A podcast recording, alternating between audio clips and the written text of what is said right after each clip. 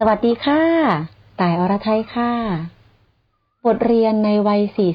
41 ไม่มีข้อจำกัดในเรื่องของอายุ เพื่อที่เราจะได้ก้าวต่อไป แต่ทั้งนี้ทั้งนั้นขอให้อยู่บนพื้นฐานของความเป็นไปได้ แรงกำลัง ศักยภาพ แต่เชื่อว่า วันข้างหน้าที่เราจะเลือกก้าวเดินหรือจะทำอะไรมันจะต้องเกิดขึ้นแน่นอน Listen to the Cloud เรื่องที่ The Cloud อยากเล่าให้คุณฟัง Coming of Age บทเรียนชีวิตของผู้คนหลากหลาย และสิ่งที่พวกเขาเพิ่งได้เรียนรู้ในวัยนี้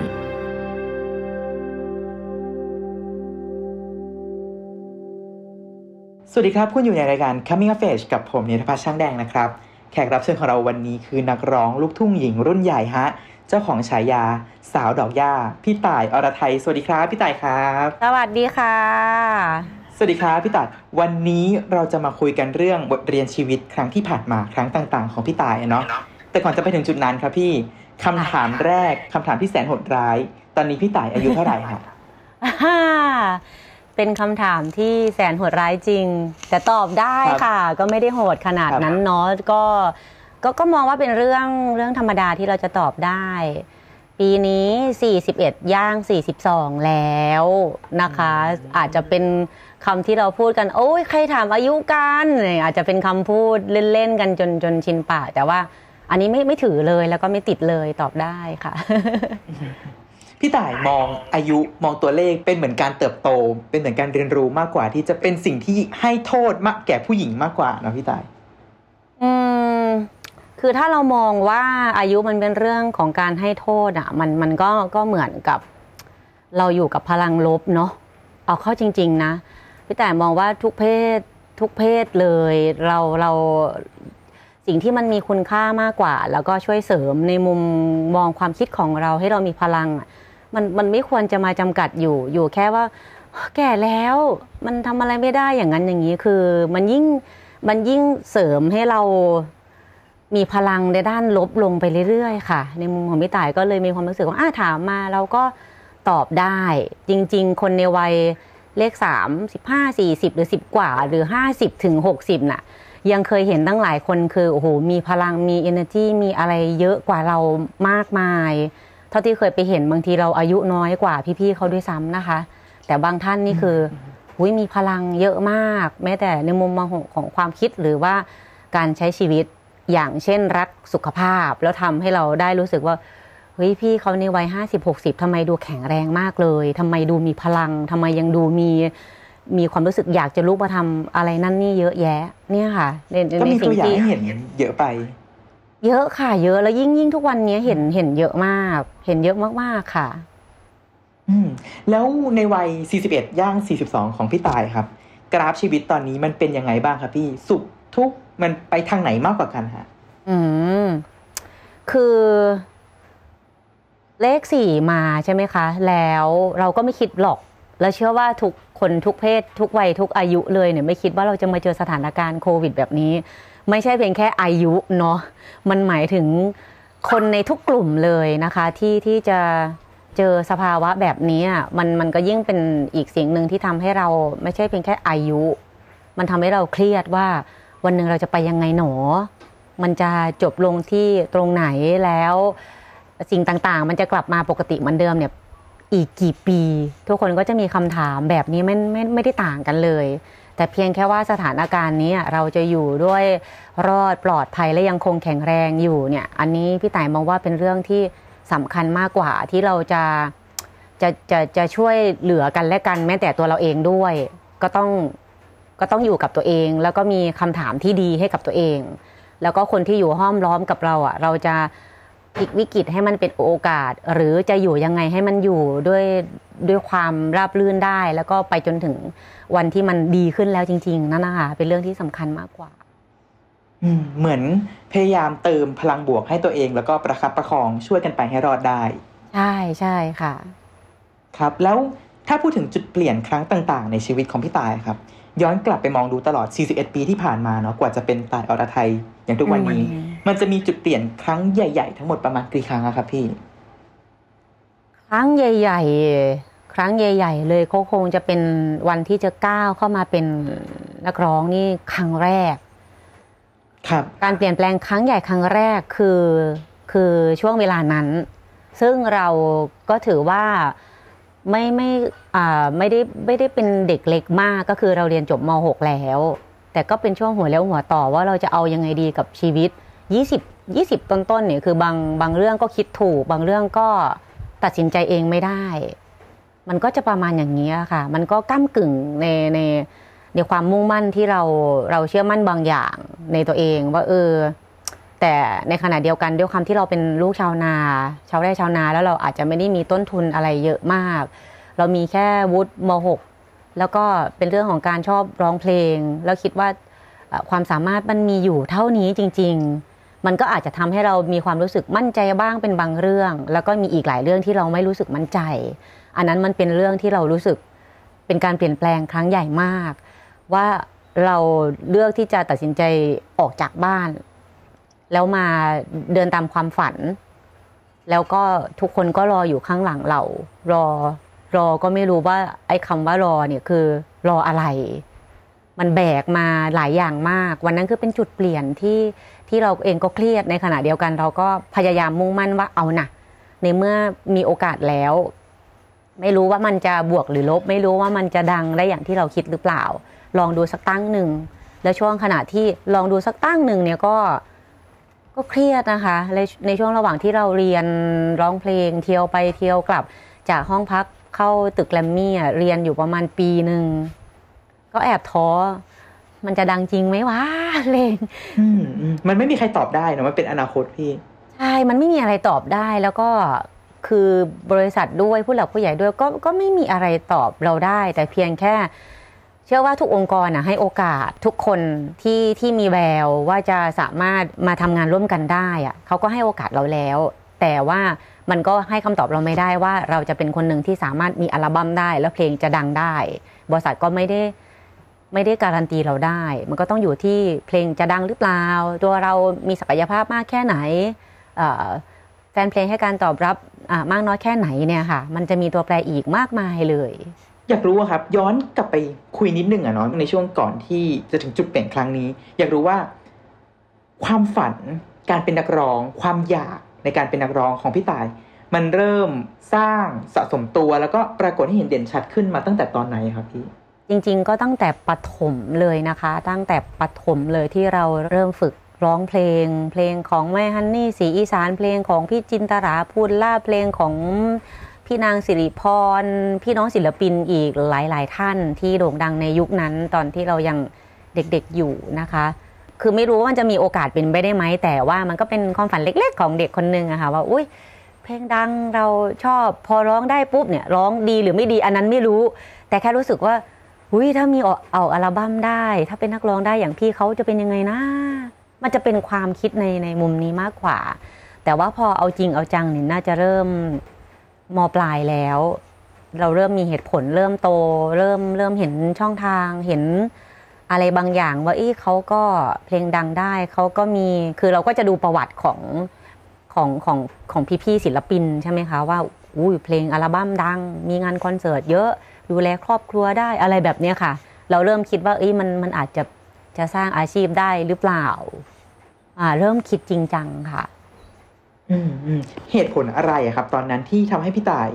ตัดสินใจอย่างเด็ดขาดเลยเนาะว่า เราต้องจากบ้านทิ้งบ้านทิ้งคนในครอบครัวไปข้างหลังเพื่อที่จะเดินตามความฝันมา เหตุผลอะไรที่ทำให้พี่ต่ายกล้าตัดสินใจอย่างนั้นเลยฮะเหตุผลก็คือความลำบากครอบครัวที่ยังลำบากอยู่ใช่ค่ะเพราะว่าคุณพ่อคุณแม่ก็แยกแยกทางกันก็คือเราก็เด็กมากอะสิบสิบเอ็ดขวบนี่คือเด็กมากนะคะเอ่อพอครอบครัวมันมันมันไม่ได้เหมือนเดิมอะเราเองก็มีความรู้สึกมันมัน มันไม่เหมือนเดิมแล้ว แล้วเราเป็นพี่สาวคนโตเราก็ต้องคือเป็นเป็นเสาหลักของครอบครัว มันอยู่ดีๆ มันก็ก็เหมือนแบบเปลี่ยนไปเป็นอัตโนมัติเลย โดยที่เราเองก็ก็ไม่ได้ตั้งตัว ถึงถึงเราจะตอนที่พ่อแม่ยังอยู่ถึงเราจะรู้ว่าเออเราเราเราเป็นพี่คนโตนะ แต่เราก็ยังมีพ่อแม่ไงคะมีคุณยายแบบนี้ค่ะ แต่พอพ่อกับแม่แยกกันปุ๊บเนี่ย คือความรู้สึกมันจะเปลี่ยนไปหมดเลย เราจะเหลือแค่ยายคนเดียว คุณยายก็ ซึ่งท่านก็อายุอายุแบบเยอะมากแล้วอะเจ็ดสิบเกือบจะแปดสิบแล้วอะตอนนั้นนะคะ ทุกอย่างในบ้านก็เป็นเรา แล้วทีนี้พอพอเราโตมาสักมัธยมหน่อยเราก็เราก็เห็นน้องตัวเราเองก็รู้สึกมันรู้สึกขาด มันรู้สึกขาดตั้งแต่วันนั้นเป็นต้นมาแต่ในขณะเดียวกันเราก็ยังคงต้องทำหน้าที่ก็คือเรียนหนังสือ แล้วก็ทำหน้าที่เป็นเสาหลักในบ้านเสาหลักในบ้านเราก็คงหาเงินมาเลี้ยงทุกคนไม่ได้หรอกค่ะ แต่ว่า ด้วยความที่อยู่ต่างจังหวัดมันก็อาจจะเด็กๆเนี่ยจะถูกฝึกแบบให้นึ่งข้าวล้างถ้วยล้างจานหาปูหาปลาเนี่ยต้องต้องทำเป็นกันแล้วเด็กตัวเล็ก ๆนะคะ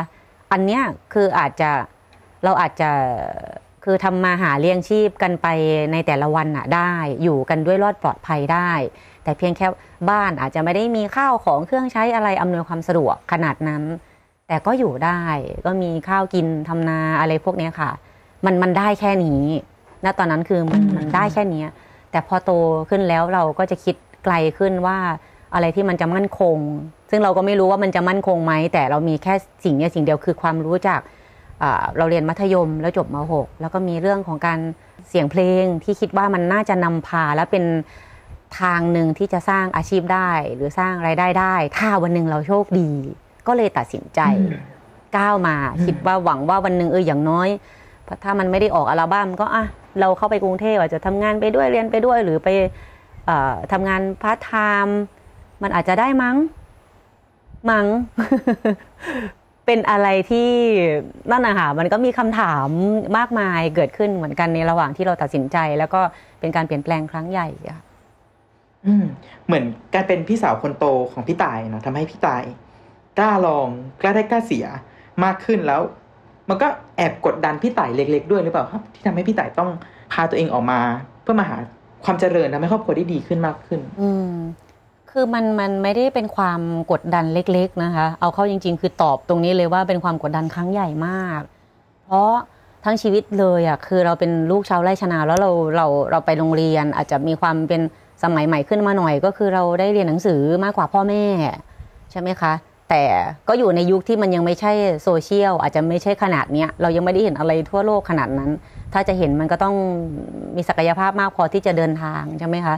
มันไม่เหมือนในพศนี้ มันก็ยากในการตัดสินใจ เพราะว่าอย่างลุงป้านะอาอย่างเงี้ยค่ะ จะลงมากรุงเทพเลยคิดดีแล้วเหรอ เราไม่มีญาติพี่น้องเลยนะ คือไปแล้วต้องระวังนะ ในขณะที่เราเขารู้แล้วว่าเราตัดสินใจแน่วแน่แล้วว่าจะต้องลงมานี่นะคะ มันก็ยังมีคำถามด้วยความเป็นห่วงของทุกคนนั่นแหละค่ะว่าไปแล้วต้องระวังนะ แบบนั้นแบบเนี้ยก็ยิ่งกดดันเขาอีก เราไปญาติเราก็ไม่มี เราไปเราก็คือรู้จักพี่บ่าวข้าวเหนียวกับพี่สาวบ้านเชียงนี่ยท่านก็คือเราก็ต้องมาเรียนรู้ท่านอีกเหมือนกัน ก็ก็คือก็เสี่ยงดวงหมดเลยว่าเอ๊ะเราจะเจอคนดีไหมที่จะพาเราเข้าวงการเนี่ย อันนี้ก็คือเสี่ยงทุกอย่าง คือยอมเสี่ยง ก็ภาวนาแล้วก็หวังว่าเออเราจะจะจะเจอผู้คนที่ที่ดี ในวันที่เรามีทางเลือกน้อยๆอะก็ถือว่าโชคดีมากก็มีความตั้งใจ คือทุกคนมันมันมันก็อยากจะหลุดพ้นในความยากลำบากเนาะพี่ก็มีความคาดหวังเหมือนกันว่าเออ ก็ไม่แน่นะว่าเด็กคนนี้ คือเชื่อลึกๆว่าทุกคนอาจจะต้องมี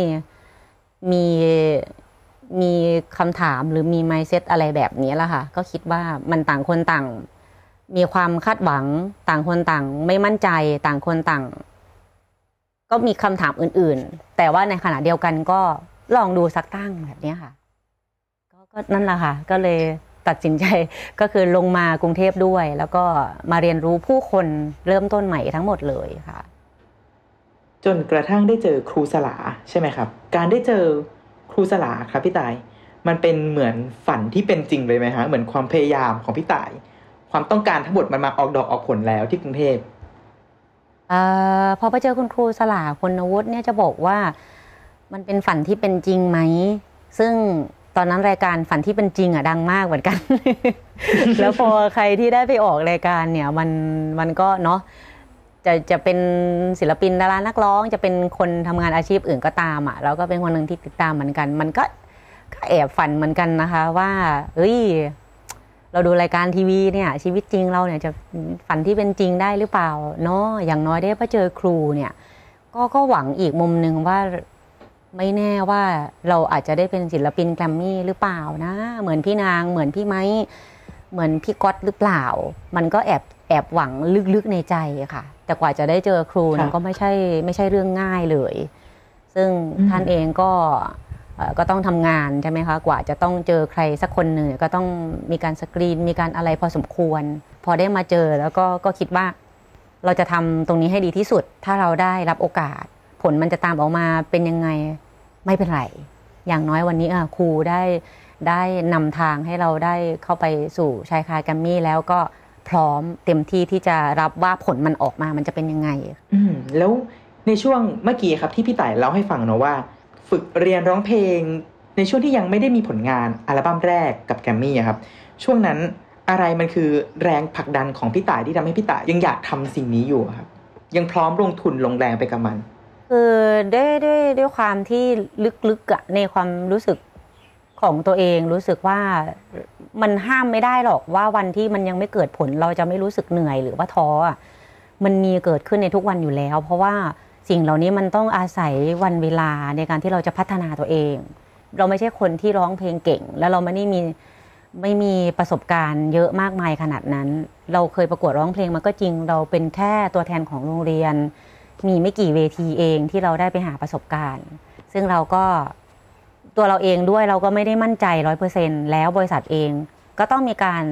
เทสอยู่แล้วว่าเราอะอยู่ในระดับไหน เราต้องมีการพัฒนา อีกนานแค่ไหนระยะสั้นหรือยาว มันก็ต้องอยู่ที่ความพยายาม แล้วก็พรสวรรค์ของเราด้วย แล้วก็ความที่เรามุ่งมั่นตั้งใจด้วย เขาก็จะดูในจุดนี้ด้วยค่ะ ซึ่ง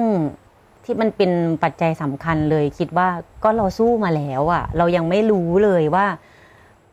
มันยังไม่ออกดอกออกผลเลยว่า เราไปเรียนร้องเพลงในหนึ่งปีเนี่ยแล้วเราถ้าเราก็ได้เข้าห้องอัดแล้วเนี่ย เราจะทำมันได้กี่เปอร์เซ็นต์ มันจะได้แค่ไหนในมุมของ ครูบาอาจารย์ที่พยายามเจรไนเรา เออถ้ามันมีโอกาสที่บริษัทเคาะมาว่าเอ้ยต้องมีอัลบั้มนะ หรือแค่เป็นศิลปินฝึกหัด เราก็ยังไม่ได้รู้เลย ก็เลยคิดว่าเอาให้มันรู้สักเรื่องหนึ่งไปลายทางที่ว่าจะเป็นแค่ศิลปินฝึกหัดเนี่ยในหนึ่งปีเนี่ยได้แค่นี้จริงๆไหมก็จะถอย หรือ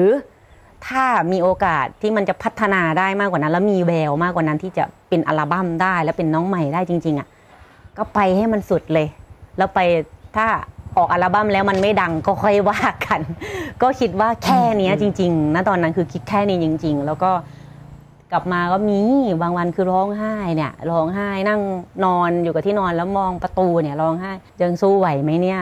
คือถ้ากลับบ้านไปจะทำอะไร คือก็คุยกับตัวเองอะค่ะกลับมาก็คุยกับตัวเอง แต่สุดท้ายก็ก็หลับไปกับการร้องไห้นั่นแหละกับน้ำตาก็อะตื่นมาก็ไปเรียนเหมือนเดิม แต่แค่ว่าเออมันไม่ไหวแล้วก็คือปล่อย ก็คือต้องในช่วงเวลานั้นเราก็ต้องอยู่กับตัวเองก็ต้องก็ต้องคุยกับตัวเอง คือมันมีคำถามอะไรก็ถามมาก็ตอบไปถามมาก็ตอบตัวเองไป พยายามคิดในมุมบวกค่ะ อยากรู้ครับว่าถ้าวันนั้นพี่ต่ายไม่มีโอกาสได้ได้ออกอัลบั้มอะไรเงี้ยเนาะพี่ต่ายจะรู้สึกเสียดายกับแรงที่เราทุ่มลงไปไหมฮะ ไม่นะ ถ้าย้อนกลับไปในวันนี้ก็ก็ก็ยังตอบทุกคนได้เหมือนเดิมว่าไม่ไม่เสียแรงหรอกอย่างน้อยเราก็ได้รู้แล้วว่าสู้เรียนร้องเพลงเที่ยวไปเที่ยวกลับห้องเช่ากับแกมมี่เนี่ย ปีหนึ่งเนี่ยมันก็ไม่ธรรมดาที่เราจะได้รู้ว่า เราใช่หรือไม่ใช่ทางนี้พี่แต่รู้สึกว่ามันคุ้มค่ามากแล้วที่เราได้ทุ่มเทและตั้งใจแล้วเราเราเราเราได้เห็นชัดเจนว่าเราใช่หรือไม่ใช่ถ้ามันไม่ใช่มันก็ไม่เราก็ ไม่จำเป็นต้องไปนั่งเสียใจ เพราะว่าเราเราเราได้เห็นแล้วนะคะ ถ้าสมมติว่าวันนั้นมันมันมันมาไม่ถึงวันนี้ อืมแล้วจุดเปลี่ยนจุดต่อมาในชีวิตพี่ต่ายคือจุดไหนครับ จุดเปลี่ยนในชีวิตต่อมาก็คือ ไม่คิดว่าเพลงจะดัง อืม ไม่คิดจริง ๆ อันนี้คือ มันเป็นช่วงปีปีในช่วงระหว่างนั้นน่ะมันเป็นช่วงเศรษฐกิจ อาจจะอาจจะไม่ค่อยดีเท่าไหร่ แต่กลายเป็นครับว่าในเรื่องของวงการเพลงอะกลับสวนกระแส ในตอนนั้นอืมคือพีคมาก แล้วก็ไม่คิดว่าอ่าเพลงช้าๆของเด็กผู้หญิงที่ดูนิ่งๆ ไม่ค่อยจะพูดหรืออะไรเนี่ยค่ะจะไปจะไปถูกใจจะไปจะไปทำให้หลายหลายคนมีกำลังใจ แล้วก็ชื่นชอบ แล้วก็สร้างแรงบันดาลใจให้กับทุกคนได้ แล้วหลายคนก็คือคือฟังแล้วก็รู้สึกแบบ คือรักในตัวเราที่ที่ที่เราเป็นเป็นเด็กธรรมดาคนหนึ่งที่กตัญญูกับยาย ดูแลตัวเอง แล้วก็ดูแลชีวิตน้องๆอะไรแบบเนี้ยค่ะครับช่วงนั้นเป็นช่วงเพลงแรกอัลบั้มแรกเลยใช่ไหมครับพี่ใช่ค่ะ อัลบั้มแรกซึ่งก็คือเพลง ดอกหญ้าในป่าปูน แล้วก็เพลงที่ peak มากกว่านั้นก็คือโทรหาแหน่เด้ออืมแรกเลยค่ะไล่ๆกันมา ดอกหญ้าในป่าปูนก็จะเปิดตัว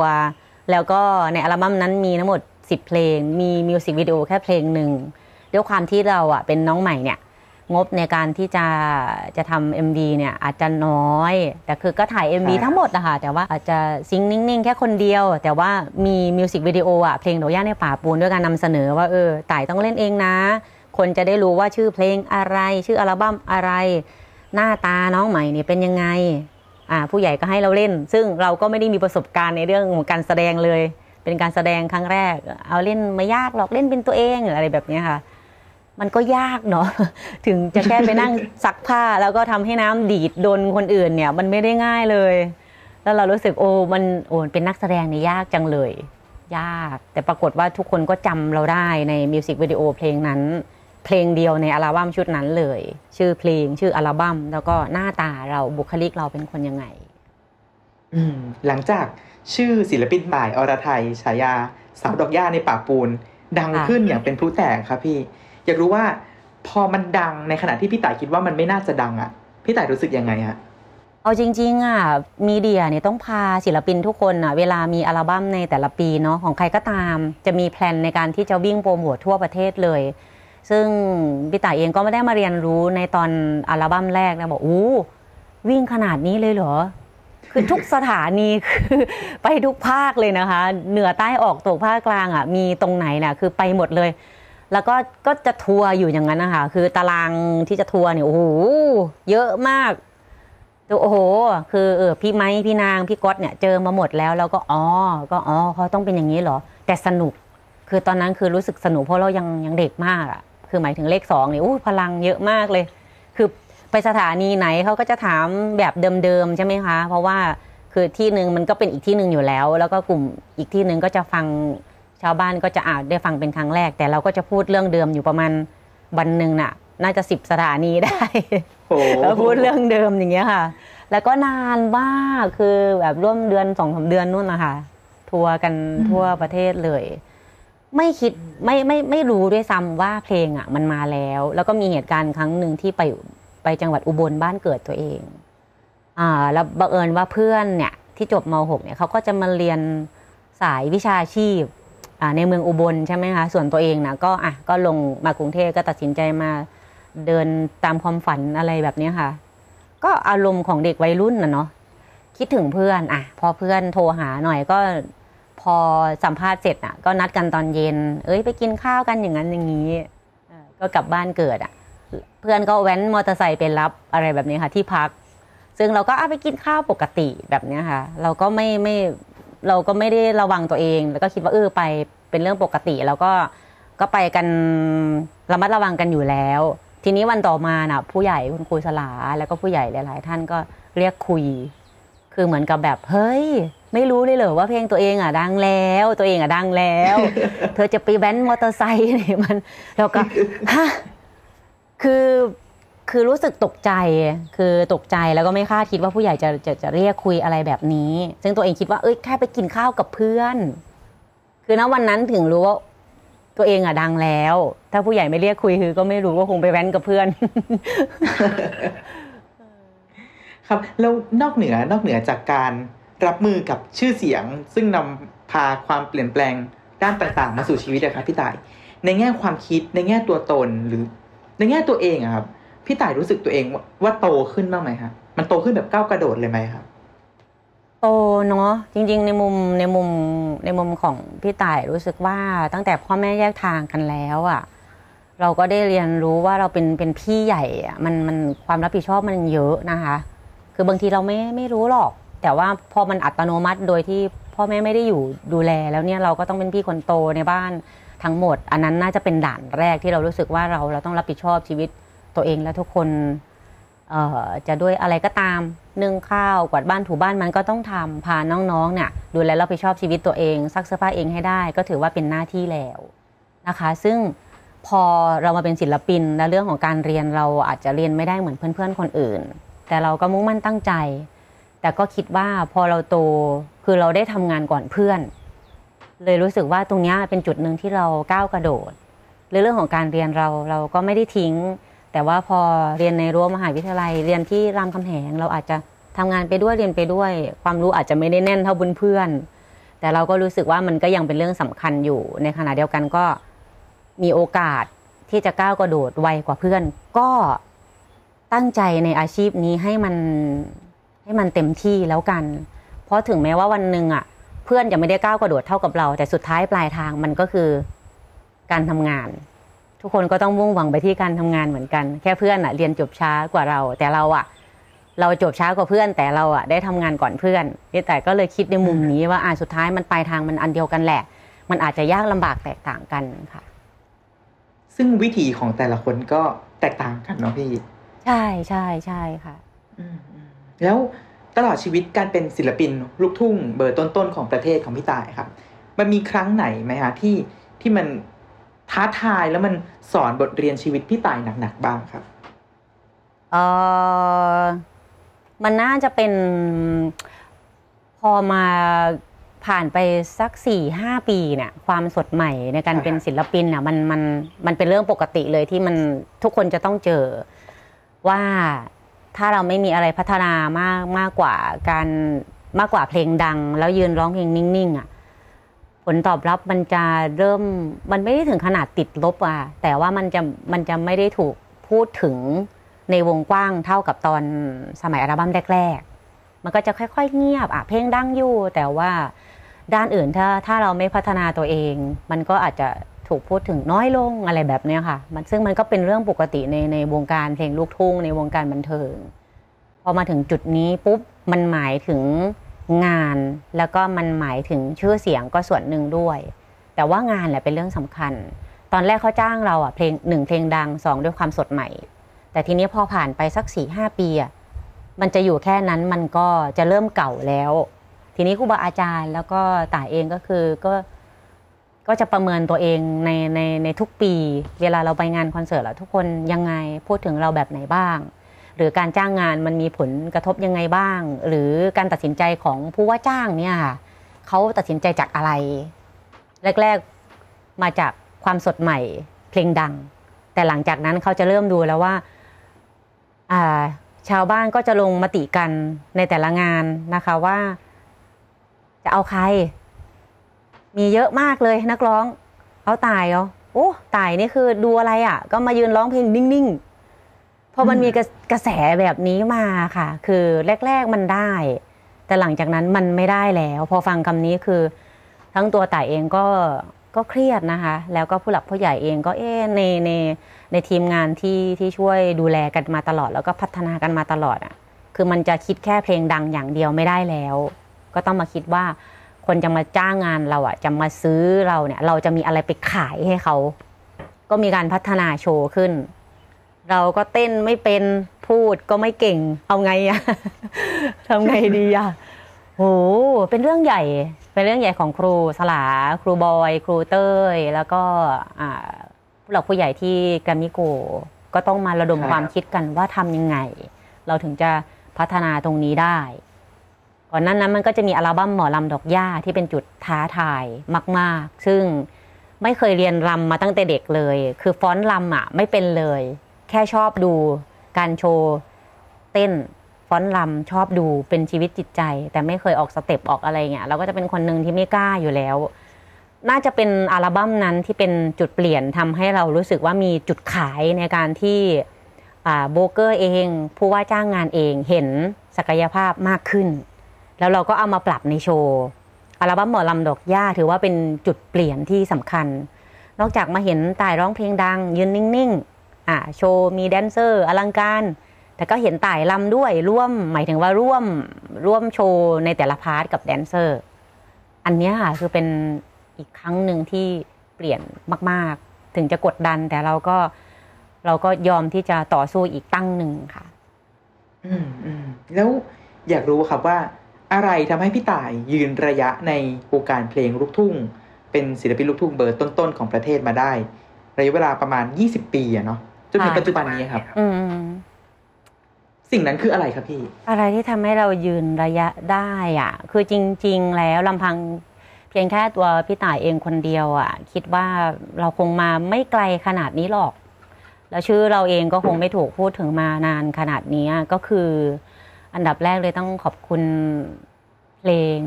นะคะ เพลงถ้าถ้าเพลงไม่เป็นอะไรที่ถูกอกถูกใจ ถูกจริตหรือว่าถูกในเรื่องของแรงบันดาลใจ หรือกำลังใจให้กับคนที่ฟังได้อะมันอาจจะได้ยินแค่แป๊บเดียวแล้วมันก็อาจจะหายไป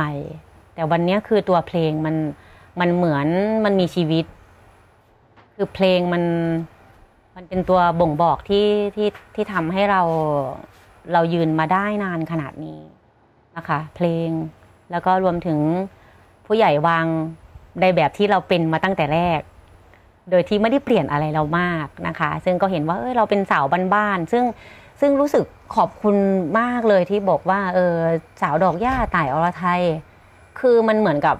บางคนอาจจะมองว่าไอ้ความเป็นดอกหญ้าน่ะมันดูต่ำมันเกิดอยู่กับดินน่ะอาจจะแบบตีค่าราคาหรือว่าเปรียบเทียบให้ดูต่ำไปไหมแต่ว่า พี่ต่ายไม่ได้มองว่าการที่จะเป็นต้นไม้สูง หรือเป็นหญ้าอยู่กับดินเนี่ยมันไม่เกี่ยวกับว่าคนสูงต่ำแต่แค่รู้สึกว่าคือหญ้าอย่างที่ความหมายที่ครูสลาบอกอะคือหญ้าเนี่ยถ้าไปสังเกตดีๆเนี่ยเขาขึ้นได้ทุกที่ แล้วเขาแข็งแรงโดยที่บางบางทีอะเป็นช่วงหน้าแล้งด้วยซ้ำอะแต่เกิดขึ้นมาได้และอยู่ด้วยรอดแล้วก็ยังมีดอกให้เราได้เห็นด้วยบางหญ้าบางประเภทนะคะ คือโคตรจะแข็งแรงอะเราไม่รู้จะอธิบายยังไงอะคือ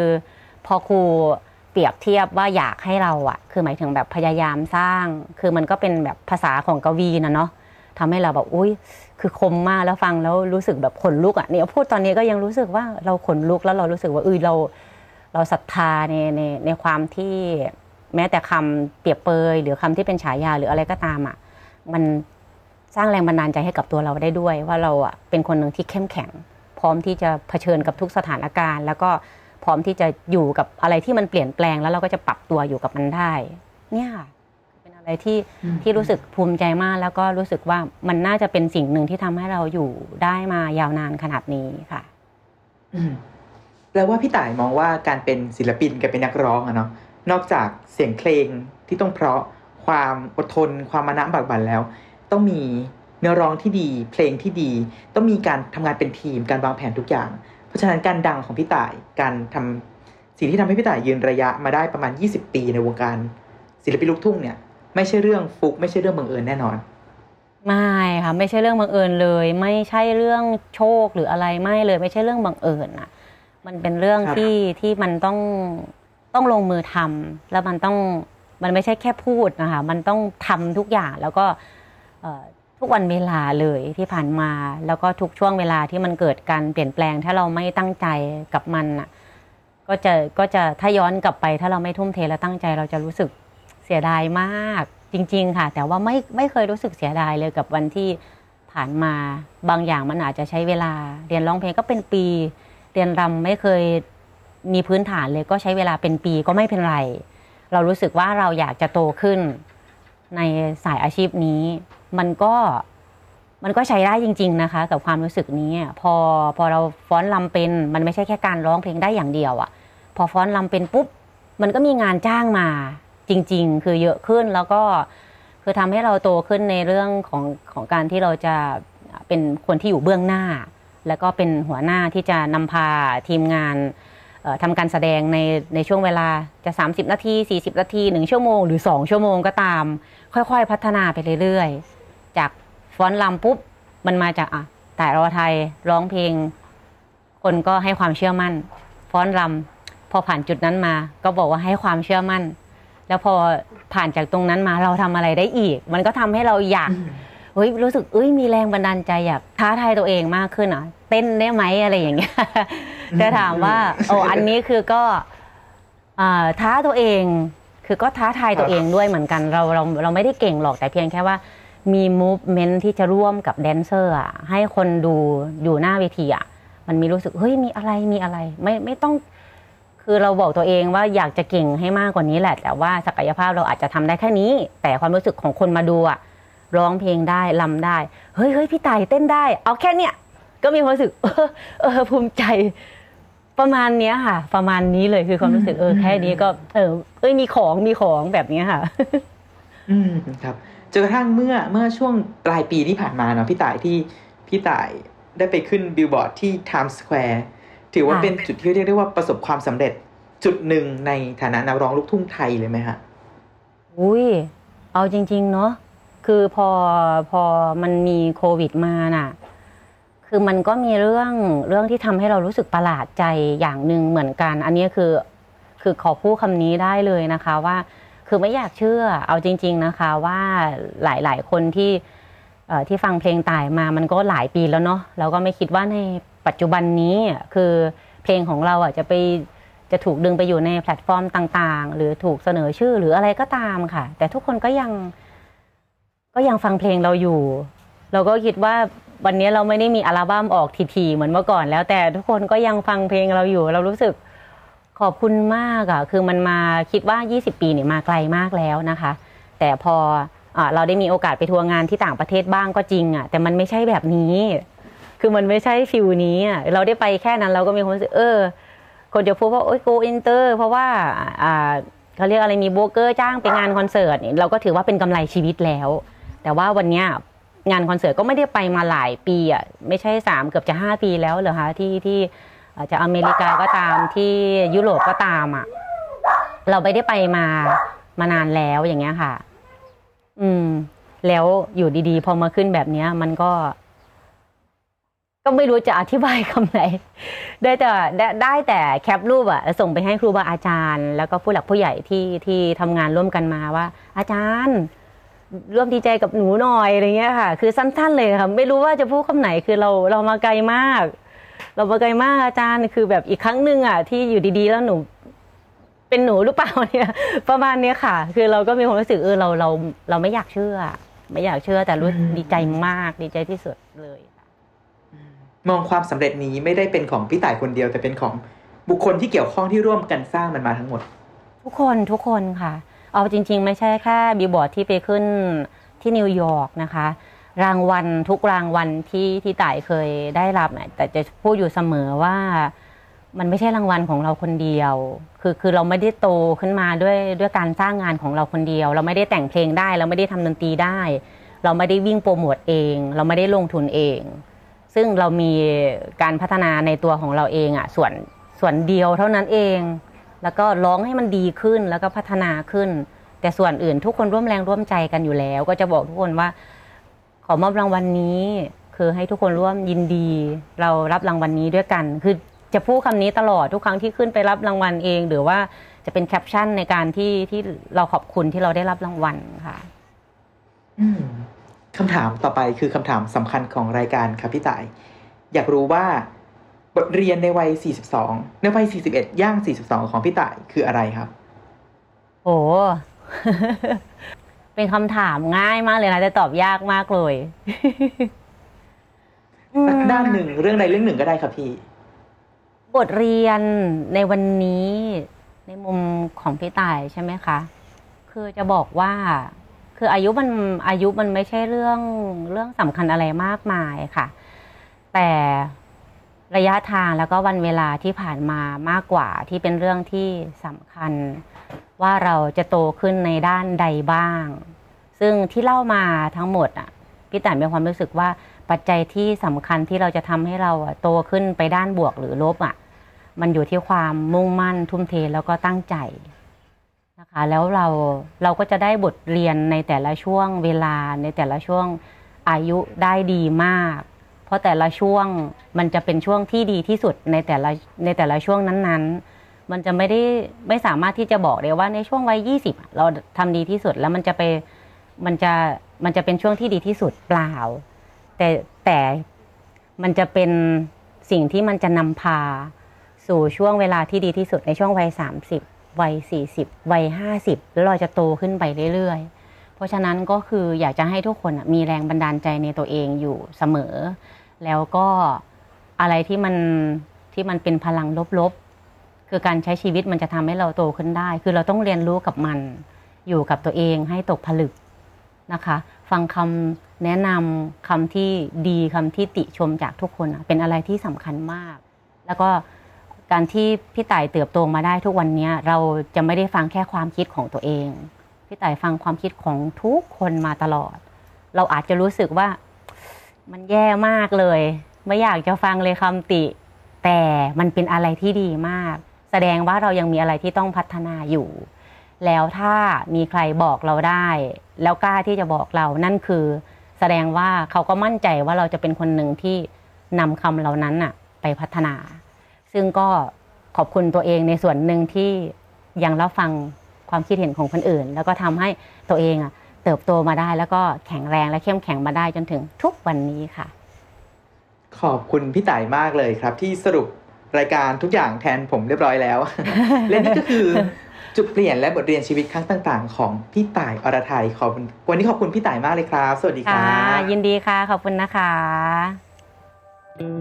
ติดตามเรื่องราวดีๆ และรายการอื่น ๆ จาก The Cloud ได้ที่ readthecloud.co